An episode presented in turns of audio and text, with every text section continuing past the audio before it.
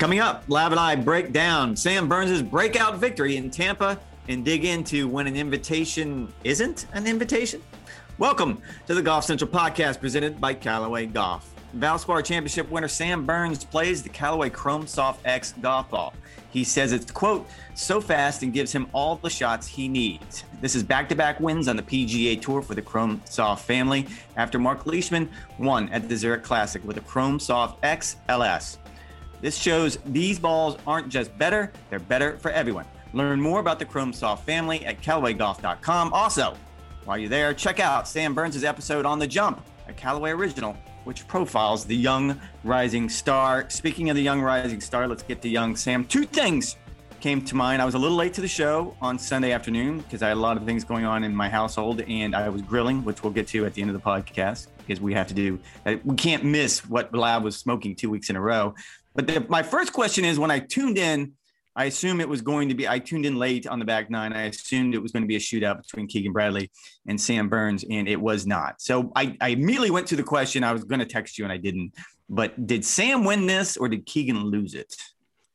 Uh, Sam most certainly won it, uh, shooting 68 on a day when, when the golf course was playing as difficult as it had all week. The wind was starting to, to get fresh. And, and you got to keep in mind, this is a player who's never won on the PGA Tour before. And so I thought the way that he uh, handled himself, he, he looked like he'd been there dozens of times. And we can kind of get into um, how he's been trending in this direction uh, over the past season or so. But I mean, Keegan hit just an absolutely terrible shot. It was it was a it was a poor time to do that on the on the par three uh, with water shore. He just kind of came out of it, flared it right, and ended up making making a double. He made a, another bogey over the last couple holes, and he actually did well just to finish solo second. Which, yeah, that's a, a bummer finish for for Keegan Bradley, who who hasn't won since 2018, um, and he's certainly going to rue the, the, the poor tee shot that he hit on 13. Uh, but all in all, this this was all about Sam Burns. This was a player who has been number one in the world as a junior player. He was the uh, top college player in the country uh, when he played for LSU in 2017, winning the Jack Nicklaus Award. And so this is kind of the natural progression. This is a player who's looked like a PGA Tour player for the past decade, and now he's he's playing like one, and he has a, a PGA Tour trophy to to show for it. Does it feel like at 24, and you start putting him into categories with some of the other 24 year olds who are out on tour right now, and you follow this much better than I do because you pick them up through college did he have a higher ceiling than maybe some of the other 24 year olds that we refer to, or maybe he was a little overlooked? Um, I think he was kind of right in the middle.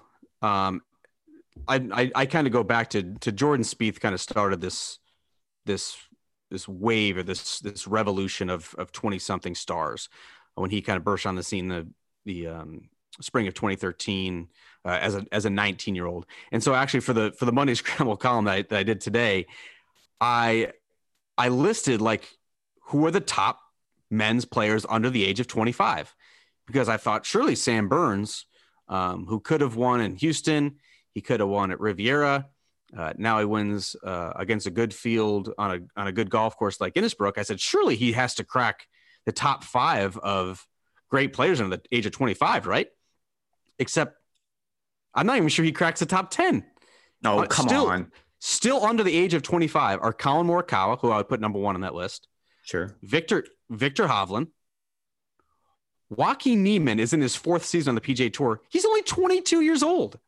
so Joaquin Niemann, a, a, winner on the PGA Tour, I think I would put him third on that list. And then you've got Sungjae Im, you've got Will Zalatoris, um, who nearly won the Masters, and then you still you're still getting into guys like Scottie Scheffler and, and Matthew Wolff and Robert MacIntyre, who's been very good uh, left-hander on the European Tour. And even further down the list, you can start to look at guys like Garrick Higgo, who's who's won uh, on the European Tour just as recently as two weeks ago. Takumi Kanaya um, has been mopping up uh, in Japan. He's just 22 years old. Like it is deep under the age of 25. It, and Sam Burns is is a very good player. Keegan Bradley predicted this is a kid who's going to win a lot of golf tournaments. But there's a lot of kids his age who are he's Sam Burns is 24. There's a lot of kids his age who are already more accomplished and probably still have higher ceilings than than Sam Burns. I would be curious to see what you feel like the weakness is because it doesn't seem like in, if last last week in Tampa was any indication, putting's not the issue. I mean, it was nine and a half strokes, I believe, gained on the field, which is second only to that unbelievable performance that Luke Donald did a few years ago. So it doesn't seem like putting's the issue. And I've seen got plenty of power off the tee. So where are you seeing the weakness? I'm not sure it's a it's a weakness. I'm not sure that he has the the the top level game. Um, if you if you look at statistically, nothing really stands out when, when you see him play golf. He he clearly has one speed, um, and, and one speed only, and that's hitting it very very hard. Um, but I mean, he's he's he's above average in basically everything except his short game. I mean, he's he's above average in distance. I think he averages like 307 yards off the tee, which is you know top top tier of of the PGA Tour. I'd say probably top 20, top 30. Um, he's a good iron player. As, as, you mentioned, his his putting is actually pretty underrated. And so I just pulled it up right here. So he's he ranks 25th on the PGA Tour strokes gained total. So that's you know taking in mind all of the various statistics that you can measure a player against uh, against his peers. That's pretty good.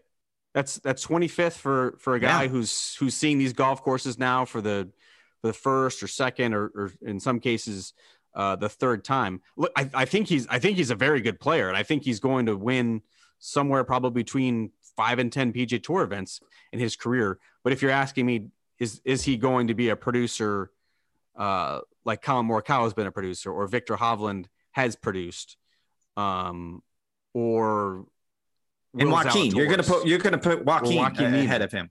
Yeah. Yes, yes. I, hmm. I would I would say I would say no. I, I I still think he has he has to do some refining in his game. He's still I think to me very raw, and he needs to still develop kind of some of the off speed pitches. Like you'll see some of these top players in the world, like Justin Thomas and, and Jon Rahm. He needs to he needs to develop an off speed pitch, but his his fastball is is, is clearly very good. So I fell off my chair right onto the office floor because normally you were all in when it comes to these young players coming out of college. You I'm seem measured. to think they, I'm measured. No, no, no. You're never measured. You're usually all in. You're, you're usually in for these players from the very, very get go. You're the one that wanted wanted uh, Jordan Spieth to get uh, an exam uh, to get picked for the Ryder Cup team in his very first go round. He should have. Again, this is you. This is the argument you, you you go all in. There is no half speed for you. So I'm just curious in this particular situation, you clearly see something in Sam that you're not all sold on, despite the fact that, as you just pointed out, 13th in strokes gained putting this season on tour, as opposed to 50th in strokes gained off the tee. So those are the two things. And we have this conversation about Morikawa, it seems like on a weekly basis, that if you're going to look at the three things a player needs to do, Morikawa doesn't do two of those things very, very consistently. It seems to me, at least this season, a short season, but a season nonetheless, that Sam is doing those things, at least two of them, more consistently. And yet you have no interest in putting him in the top 10 of 25 and unders.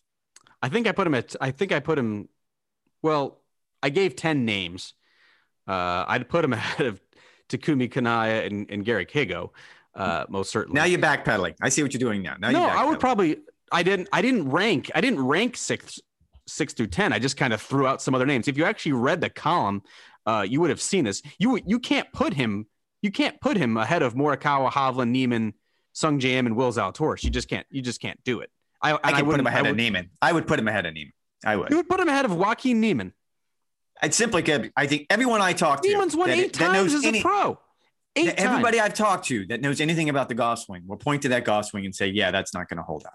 Like when we can sit here and make predictions, and we can say Randall Chamblee to, said that's one of the best golf swings on the PGA Tour. Brandel Chamblee. Brandel loves it. Brandel. Every in. other every other swing coach I've talked to said that swing doesn't hold up for the long term. Thankfully, he's in he's in his you know early twenties, so it's fine right now, and we all know how that feels. How's it going to feel twenty years from now? My guess is not great.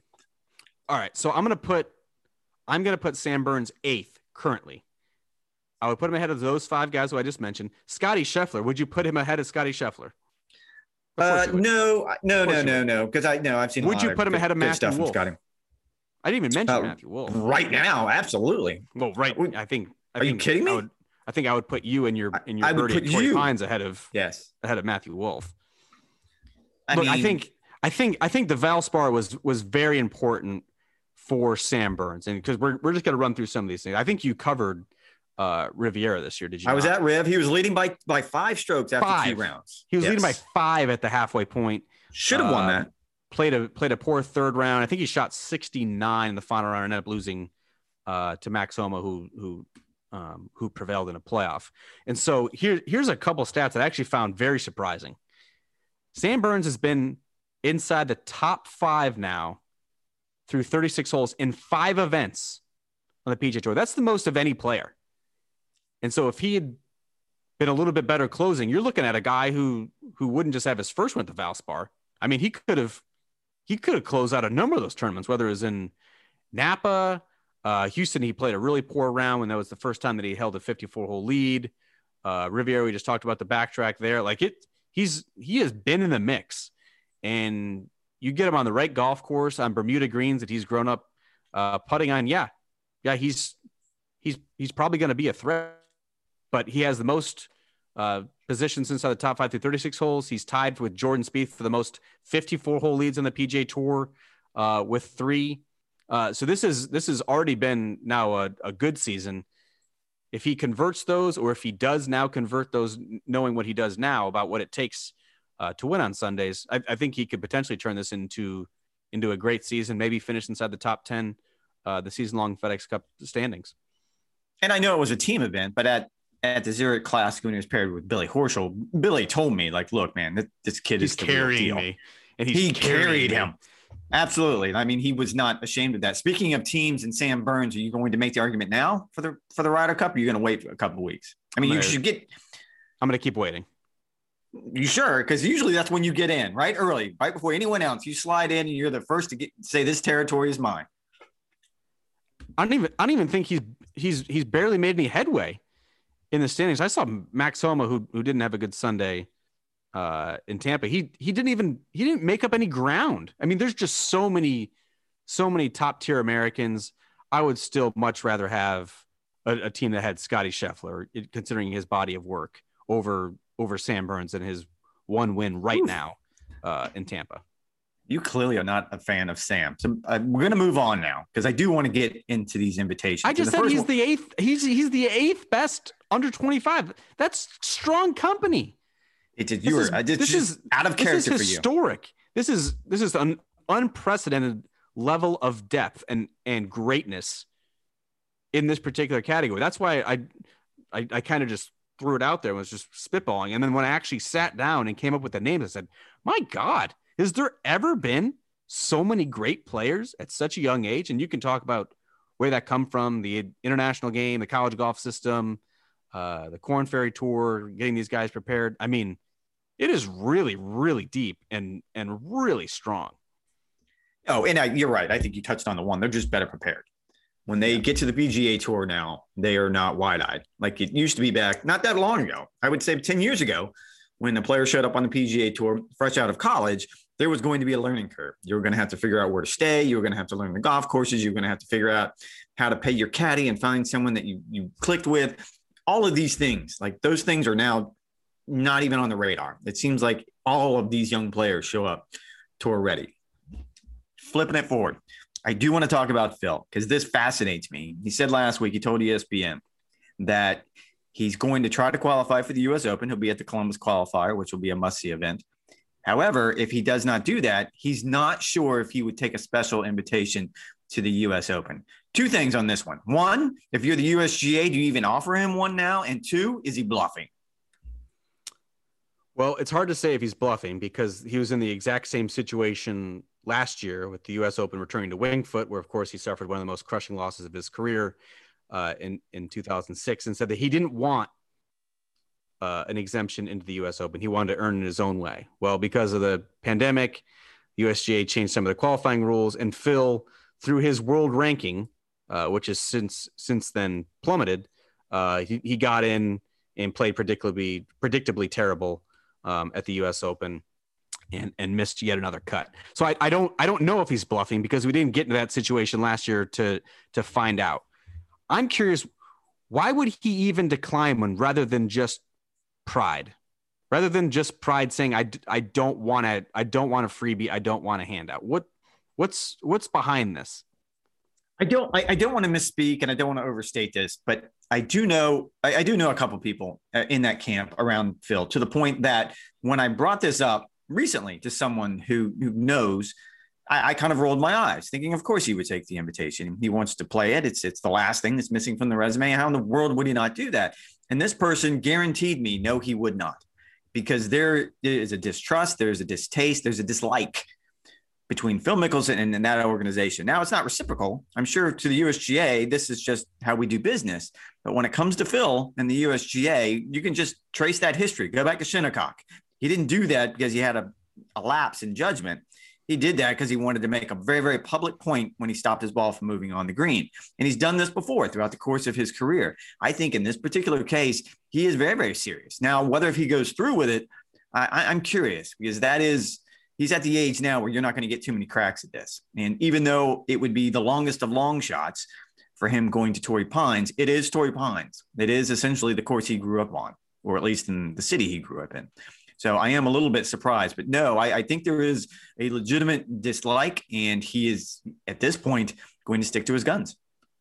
Yeah, I mean, I'm not getting too emotionally invested um, in this storyline. You you call it the longest of long shots. It's it's borderline impossible. This is a player who hasn't finished uh, inside the top 25 at the U.S. Open. Uh, I wrote him off at Pebble Beach. I can't write him off again. I've already done it once. I can't do it again. I, I once you write a guy off once, that's it. You're done. I mean, he hasn't finished inside, inside the top 25 at the U.S. Open since since 2013 when he blew his shot at Merion, which was his last great chance uh, to, to, win the U.S. Open. And in Torrey Pines, it, it, may have been the golf course that he grew up on. There's certainly going to be a nostalgic element to this. Um, he wants to play in front of however limited uh, hometown fans that he does have before he makes the move uh, to Jupiter. But he doesn't particularly like Torrey Pines either. I mean, ever since ever since the redo, he has not played that golf course uh, particularly well. I don't think he has a, a, top 10 finish there in the past decade. And so I, I, think there's, I think there's a lot going on here. I, I certainly think there's to, to your point, um, and I don't think it's unfair at all that there's certainly a, a dislike, a distrust, um, a, a, frosty relationship between Phil and, and, the USG. I think that's, that's probably a, a very valid point. I think it's also, he doesn't particularly care for, for Torrey Pines as a golf course and I'm not sure he he even thinks deep down that he that he has a, a chance to win this golf tournament. You know, if if Phil was was 61st in the world and he just missed out um, on qualifying via the world ranking, and he didn't want to kind of go through the crapshoot that is 36 hole sectional qualifying. If he had a legitimate chance to win this golf tournament, and he was playing well, then I think he would accept it because hey, this is this is a great shot for me to get into the tournament a golf course I know well, and and I can and I can potentially steal this one. I don't think that's the case at all. I think Phil knows he has no chance. The USGA matter certainly doesn't help. The golf course, despite kind of having that nostalgic nostalgic element, uh, I don't I don't think it's enough to carry over. It wouldn't surprise me at all if if we don't see Phil there for Father's Day weekend uh, when when he's going to turn what 52 years old. Yes, correct and very frosty. That's the way I would put it. Now, the other side of this coin is someone who did get an invitation and accepted it, Rickie Fowler, into the PGA Championship. And I believe, if I just looked that up correctly, he has dropped to 116th in the world. And uh, you, we could see now the argument whether if he should, if PGA of America should have, if he deserved it, everything that goes into that. This kind of dovetails off of what we talked about last week about the player impact program about this. This is sort of a direct result of that. Is he getting this invitation because he's done anything competitively deserve it? No, absolutely not. All you have to do is look at his record. It doesn't take, it's a very, very simple Google search. There, he has done nothing in the last, let's call it 12 months to deserve this. This is all about getting eyeballs. So, in that context, tournaments give sponsor exemptions all the time to players who don't necessarily probably deserve it, but tournament directors feel like they move the needle. In this particular case, tournament directors, the PGA of America, they feel like he moves the needle. I don't have a problem with it. I don't have a problem with it either, and I I don't I don't think it's a crazy stretch. I, I mean, I I know, I know Rickie has has really struggled uh, in 2021 as he's working through these swing changes with with Coach John Tillery, but I, mean he was he was 53rd in the world at the end of 2020. And so let's let's just say the pandemic doesn't happen and he's able to kind of play his way uh, out of this rut. You know if, if the tour isn't shut down for three and a half months you're, you're looking at a whole different scenario. And, and maybe he would have been inside the top 100 in the world ranking, and then he would have gotten into the PGA Championship by virtue of his spot in the 2018 U.S. Ryder Cup team, which is one of the qualifications. And so I think you can make the argument that way. And, and the fact of the matter is, look, I know he's not in the best of form right now, but he's still finished inside the top 20, I think, four times over the past calendar year. I mean, I I like him getting a freebie more than than some also ran who's who has absolutely zero shot to win the golf tournament. Like would it would it be a a total shock if if Rickie was in contention at Kiawah? Uh, yeah, I would be shocked. Absolutely. Yeah, shocked? no, it totally you would, would be. You would be shocked. You would be shocked. I'd be shocked because he has done nothing. No, no, no. He, he has done nothing. I mean, for him to turn it around in one week on a very, very demanding golf course against arguably the best field in golf. He just finished inside it. the yes. top twenty in his last tournament at the at the Texas Open. Mm, all right. On on, on, on, on, on, one of the most on one of the most difficult golf courses on the regular PGA Tour Rota. So like, it would Are you not comparing TPC shocker. San Antonio to Kiawah? It would not be a shocker to see him in contention to win. Yeah, because that's the strongest major championship field of the year. To win, yeah, it, it would be a shocker. To be in contention, to be inside the the top 10 inside the top 20 which is basically all you want out of your sponsor exemption uh no i don't think that's totally unrealistic and and i like it more than than some of these other guys that they they could have given a free pass to who basically just want to have a victory lap uh, again, I don't have a problem with it. I, I would be shocked if you and I are sitting around Sunday morning trying to figure out how we're going to write a Rickie Fowler gamer. Then we can circle back around on this. But I'm going to be pretty that's shocked. a that's a problem I would like to have. No, no, that's that's one I'd like to have as well, but I just don't rather, see that rather happening. Than, rather than trying to track down and, and translate uh, Japanese media members' uh, insights over over a Hideki route. I, I miss Hideki already. I, I want him to come back. I want him to. to we're gonna we're gonna, we're gonna see we're gonna see him at the Nelson. He was just presented with the with an award from the Prime Minister of of Japan. He has fulfilled his his 14 day uh, quarantine. Can you imagine that, Rex? Like, can you imagine that? So you're you you just win the Masters. It is it is the highlight of your entire life. This is something you've worked for forever. And then you get stuck schlepping through the Atlanta airport. I think he connected through what Detroit, and of then Delta. Fly. Then he flies into to Tokyo. He has to sit in his hotel room with no friends and family for 14 days, two but full got the, weeks. But you have the green jacket. I, I mean, if I'm going to get locked in a hotel you can't, room, you can't do anything with it. You can't show it off. You can't. You don't think he was wearing to, it to dinner? Oh, he was wearing it around that hotel room. He was he was shaking imaginary hands, taking imaginary pictures. Absolutely, I can see that happening. Sure, it's just it's just mind boggling. Yes. Can you yes. can you imagine that scenario? It's crazy. No, it is a crazy scenario, and I do want to touch. Uh, both of us had eventful weeks. Uh, I uh, will get to mine soon. You, I don't want to give too much away here, but you are moving into a new house, and so we're, we're going to miss the flower room. So whenever you're going to move, I feel like you have to do one more podcast from the flower room just so we could say goodbye properly. Uh, I mean, the flower room will be will be moving. It's it, it won't be it won't be the exact same room, uh, but I can show you that that some of the floral uh, prints, uh, some of the Lilly uh, Lilly Pulitzer um, uh, furniture will be will be coming with us. So so though though the flower room will be changed, I, I, I prefer to think of it as as flower room 2.0, and it'd actually be more fitting. We're actually we're, we're moving up to Ponte Vedra Beach. My wife uh, just got a new job in Jacksonville, um, so now I can I can I can retire early. Um, she's going to be. So we're, we're going to be up in Ponte Vedra Beach. We're going to be 15 minutes from the beach. Like that that vibe would actually work, as opposed to being in landlocked Orlando you know, a house that we're 45 minutes from the beach. It's 95 degrees here today, uh, oppressively humid. It just, I just don't, I just don't like the vibe of the, of, of, of that room in this house. And so I don't actually, like the internet connection. I, I, don't like the Wi-Fi connection. Let's just hope no, the Wi-Fi terrible. connection in the it's new terrible. flower room's a little bit better, just so when we circle back. Come around. on, fiber optic. Come, come on through in Ponte Vedra Beach. Now I liked I love the way you point out how close you are to the beach, and you never mentioned that you're you're even closer to the PGA Tour headquarters. Uh, I mean, I'm not going to be I'm not going to be having lunch there. You don't know that. Sure, you I can mean, pop I have, in. I have I have plenty of friends who work for the PGA Tour. Um, you do. I, I, look forward to seeing their new headquarters. Hello, Tito. Um, but no, it's it's gonna it's gonna be a good move for us. The, the podcasts these these next couple weeks could certainly be interesting um, because I'll be certainly torn in a couple different directions. I think I, I feel like we're we're glossing over the fact of your week because although I've although I'm to be moving, uh, you had a you had what a, a fortnight in San Diego. Are you are you still are you still in? Are you still in San Diego, or is that just a little California dreaming for three or four days? No, I was I was I was there 48 hours, man. Fortnight, absolutely not. I was there 48 hours. I flew from you New Orleans. 50, you spent fifteen hundred dollars of our precious company's budget for 48 hours. I don't know how you saw that's what it cost. That that might have been how much it cost. I know I didn't even look. If I'm being quite honest, I don't.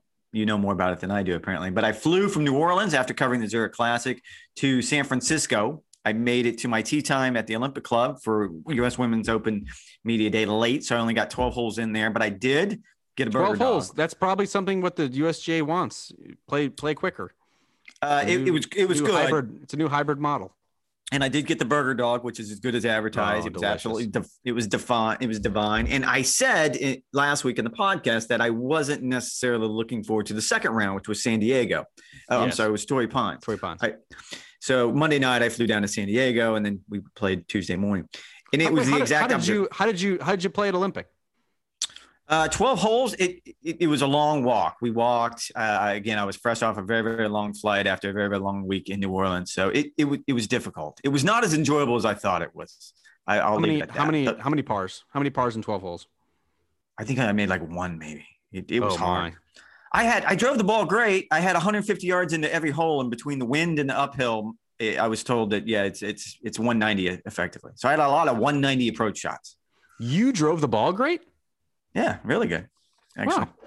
Which leads to the next conversation, which is about U.S. Open Media Day. And I do, you know, I did take the time to talk to officials and get an idea of what they're thinking for the actual tournament course for the U.S. Open. If you have any interest in that, however, the the round itself was even better because I got to play with Mike Whan, who's the LPGA commissioner and will become the chief executive of the USGA after the U.S. Open and Mike Davis retires. And I didn't know him, so it was a great opportunity to get to know him. And I will say this and obviously that was five hours of, of very well spent time for me and i don't want to give away any confidences but i get the feeling that that organization is going to change dramatically under his watch Mike Whan is absolutely an electric personality. His enthusiasm for for life, his job, the game of golf is absolutely infectious. Um, I'm insanely jealous that you were able to spend uh, five hours with him. What did he make of your your your your hacking golf game, and, and what kind of player was he? uh, no he was kind I, I apologize in advance and he apologized a little bit as well and it turns out that he lives very very close to where i live in orlando which was surprising i did not know he lived in the lake mary neighborhood and, and we kind of run in the same circles our kids kind of run in the same circles which was sort of weird but You and you and Mike Whan run in the same circles. Oh, uh, yeah, as far as you know, places we we go to dinner and stuff like that. Clearly, he has a, a a better Rolodex than I do, and you know, his corporate card is very very. He's not. He's not worried about that fifteen hundred dollar flight. No, apparently either am I because I had no idea that's how much it costs. But but I'll say this, and this is why I, I wanted just to point out that the organization is is I'm not going to say change, but it certainly will be altered in some way. That when I was asking Mike about how's the search going for a new LPGA commissioner, he was kind of talking me through who he thought it might be and why. And I said, what's the most important thing of being a commissioner of a, of a sports league of the LPGA whatever the case may be? And he thought about it for a minute and he goes, look, you have to be able to sell. Like I have to be able to make a phone call to a corporate sponsor and figure out how to how to close the deal. I mean, you're a salesman, pretty much, and you're trying to sell a product that obviously he believes in, that he's very passionate about. But the second thing, and he said this is the most important, he goes, you have to have humility. He goes, because I will have to, you have to stand on a range and take all of the the bad thoughts that a player has about what is going right and wrong with the tour. And you have to be willing to stand in the corporate office and take all of the bad shots that you're going to get from an executive. And this just keeps going down the line. And he goes you have to realize that look i'm the one that's going to take these arrows. Like this is part of the job and you just have to live with it. And i thought that was fascinating to me. Uh, who did he? Who did he think would be in line for the commissionership? Uh, didn't didn't actually say. I didn't even know. We, we didn't talk specifics, honestly, and I wouldn't give give away anything they told me in secret. But uh, I was surprised to read stories today, and this isn't from him. That Suzy Whaley from the PGA of America did put her name in the ring and then withdrew it. So I was a little curious about that. I don't know enough about the LPGA to, to understand why, but I did find that curious. Uh, how did how did Torrey Pines play? Uh, let's see, a month and a half out from when they're going to be hosting the world's best. It was much more enjoyable. When I'd played the South Course before, I think I said on the podcast last week that I was looking forward to the Olympic Club Walking than And, South and, Course. and, and, and walking off the fourth hole and potentially going to play in the north. No, I was just going to walk in the ocean. Was kind of the deal. I'm just going to let myself fall down the, the cliff to, to Black's Beach and walk Hang, into the ocean. yeah, you're gonna go. You're gonna go hang gliding. Mike Whan wanted. We talked about it all day long. He wants to go hang gliding. So that gives you an idea. What a menace! What a menace! What a menace. Uh, the rough wasn't up, so it wasn't U.S. Open rough, and the greens were very, very firm. Um, I I love the way the golf course played, though. I mean, certainly you, you look at some of the holes and you know where the demanding holes are and where the holes where you can score a little bit. But even for us, for me, the hack in the group, pars, and even a birdie on the par five 14th, which I was very proud of. Oh my, that's a that's a good that's a good birdie. I believe that's the hole that kind of triggered uh, Tiger's uh, comeback on Saturday of the Yes. 08 U.S. Open, if I'm correct. I believe he holed out for eagle from over the back. Is that right? Uh, that's correct. Chipping or Indeed. chipping from short. I think. Yeah, I think he holed He it chipped in back. from right of the green. It was kind of right and over a bunker. You know, it was one of those, you know, one of those magical tiger shots. And uh, it was a, it was a total stunt. And you know, I don't do this stuff, but they they recreated Tiger's putt on the 72nd hole of the 2000. I saw the video. Yes, yes. And then we were told now, just to be clear about this, we were told to you know to have a reaction, either one way or the other. You make the putt, you miss the putt, have a reaction because they were filming everyone. And if you watch, Mike went before me, and so I got a good read, and he's a good caddy. And so that was a one shot, one take deal. I made the putt. I don't know what the big deal is. A little right to left, just get it moving down the hill. Like, I really like, come on, we're really gonna keep celebrating this thing. Like, all right, he made a putt. But uh, I was very impressed with my celebration, if I have to say so. And I it didn't was notice it. awesome. It. was spot on, and so was and so was Whan's. It was like it was perfect. He's in the background. I didn't even realize that of the video. He's celebrating more than I was. So it's so good. You guys got to. I think you. I think you retweeted it. You got it. You guys got to find that um, on on Twitter. And spe- speaking of which, Rex, there was a bit of a a kerfuffle on social media, and you would have some keen insight in this since you actually attended the event. But uh, as, as usual, there was there's there's there's a, a a war raging between old media and uh, new media, and there was a, a particular golf blogger um, who pointed out the surplus of social media influencers uh, who descended upon Torrey Pines for for no sole purpose other than apparently uh, posting their their musings on on social media, while you know dogged reporters like yourself were were talking to John Bodenhamer and and chatting up Mike Whan and, and trying to to do your job professionally um, and and gather some some insights leading into the U.S. Open. What was the what was the vibe there? Did you did you see more influencers than than usual? I, I know I know you are an influencer, you're uh, influencer yourself, but did you see anything amiss? I, I, I love the way you pose this old media versus new media because I'm squarely in old media. So I don't know. Oh, where you- ancient. Where you, think I'm? Dinosaur. Yes, ancient media. Yes, dead media is where I'm at. Uh, I did. And what was interesting is they were in San Francisco. They, a lot of the, the social media influencers Influencers. were were in San Francisco for the Women's Open Media Day, and we were kind of all on the same flight from there down to San Diego on Monday night. And yeah, I was taken by how many there were. Like I, I, was, I was really surprised. I don't know many of these people. I, I kind of just know them by reputation and the work they do. And I would counter by saying that no, there there weren't a lot of traditional print journalists there. I think it was myself and, and maybe a handful of others. But you and I can attest that there aren't a lot of us ink stained anyway, wretches yes. uh, around anyway, let alone ones that are going to make a trip across the country to play in a U.S. Open Media Day. So I, I didn't find it odd. And I didn't find it odd that no, I wouldn't have expected the social influencers to be standing there next to myself and Ron Green Jr. as we interviewed John Bodenhamer about what to expect in June, because that's not what that's not their thing, right?